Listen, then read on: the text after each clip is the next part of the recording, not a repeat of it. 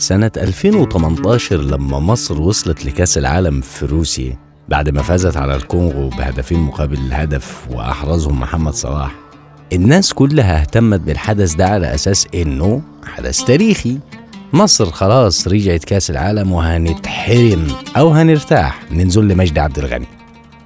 بس دور التاريخ في الموضوع ده مختلف شوية. لو دمجنا اسم محمد صلاح واسم مصر واسم روسيا مع بعض هنلاقي فيه جوانب قدرية جمعت ما بين محمد صلاح وما بين أحد أهم رموز الفكر العربي المصري الأزهري في روسيا، وهو الشيخ محمد عياد الطنطاوي.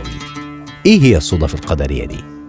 قرية واحدة هي قرية نيجريج اللي طلعت محمد صلاح لاعب المنتخب المصري واللي طلعت محمد عياد الطنطاوي. محمد صلاح لما كان في التعليم كان في مدرسة باسم محمد عياد الطنطاوي.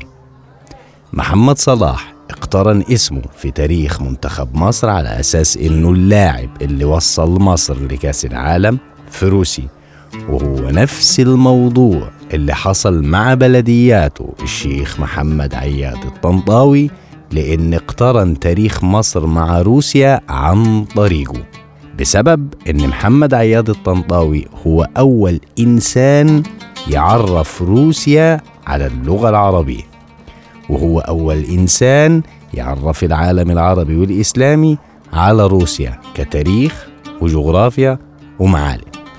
حتى الشهر بينهم وبين بعض برضو أقدار.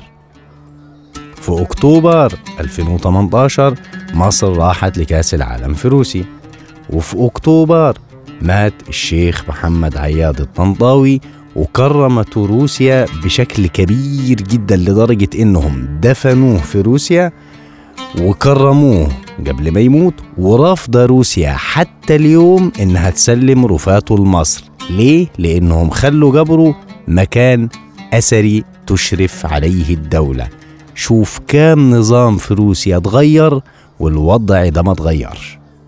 مفيش مؤرخين عرب راصدوا سيرة محمد عياد الطنطاوي، بس سنة 1929 صدر كتاب عنه كتبه روسي وترجمته دكتورة اسمها الدكتورة كلثوم عودة، حكت حكاية الشيخ محمد عياد الطنطاوي.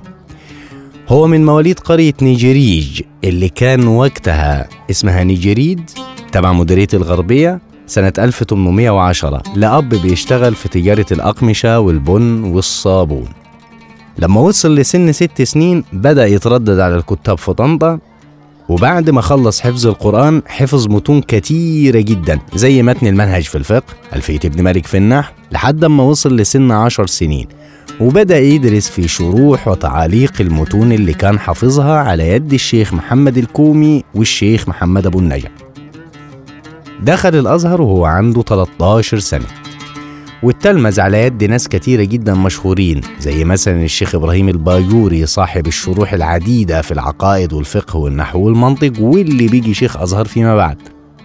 نفس النظام التلمذ على يد الشيخ حسن العطار اللي كان شاعر وعالم وبيجي شيخ للأزهر فيما بعد، وكمان كان زميل لرفاعة الطهطاوي اللي كان أكبر منه ب10 سنين. بعد 5 سنين من دخوله الأزهر الحال اتدحضر محمد عياد الطنطاوي، تجارة أبوه خسرت فاضطر إنه هو يسيب الأزهر وما يكملش دراسته، فكان بيقضي أغلب أوقاته في طنطا ما بين الجراية وما بين الشغل. خد إجازة في تدريس الحديث من الشيخ محمد مصطفى الجناوي شيخ مسجد السيد البدوي. بعد كده بدأ تدريس تفسير القرآن والمنطق في الجامع الأزهر، بس كان مولع بعلوم اللغة وأدابها، فبدأ يدي دروس في الشرح والتعليق على كتب الشعر والأدب، وكان مميز جدا فاشتغل بمؤهله المتوسط كمدرس في الأزهر. لكن التدريس في الأزهر ما كانش بيديله المكسب الكافي لأهله، فكان زيه زي غيره بيحاول يدور على شغلانة ثاني.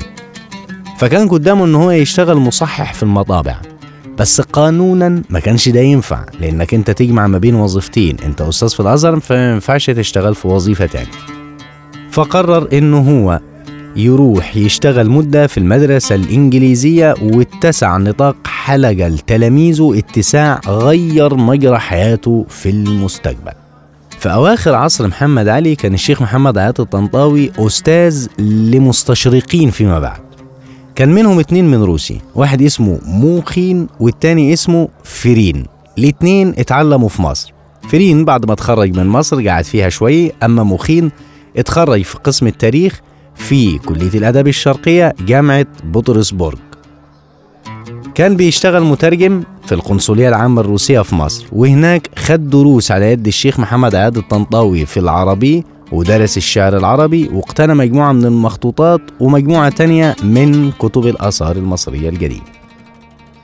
الاتنين دول كان ليهم أهم الأثر في حياة محمد عياد الطنطاوي، لأنهم طلبوا منه أنه يروح روسيا، وقال هو كده في يومياته، علشان يشتغل معلم للغة العربية في القسم التعليمي التابع لوزارة الخارجية الروسية.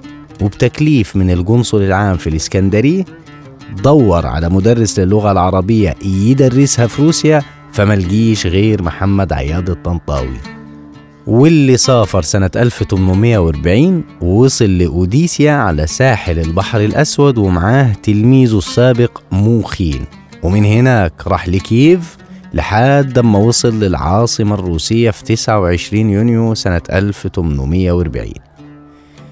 ابتدى الطنطاوي عمله بأنه هو يدي محاضرات في كلية اللغات الشرقية في أغسطس سنة 40، وفضل يشتغل مدرس 15 سنة، ما سابش فيها روسيا إلا مرة واحدة بس سنة 1844 علشان يزور أهله. راح القاهرة وطنطا واهتم بجمع المخطوطات الشرقية لحد ما أصابه مرض. تقديرا لجهوده في أنه هو كان مدرس للغة العربية وعرف روسيا القيصرية اللغة العربية وعرف المجتمع الشرقي تفاصيل روسيا القيصرية، رفضت إدارة الجامعة أنها تعين بديل للشيخ محمد عياد الطنطاوي إلى أن مات.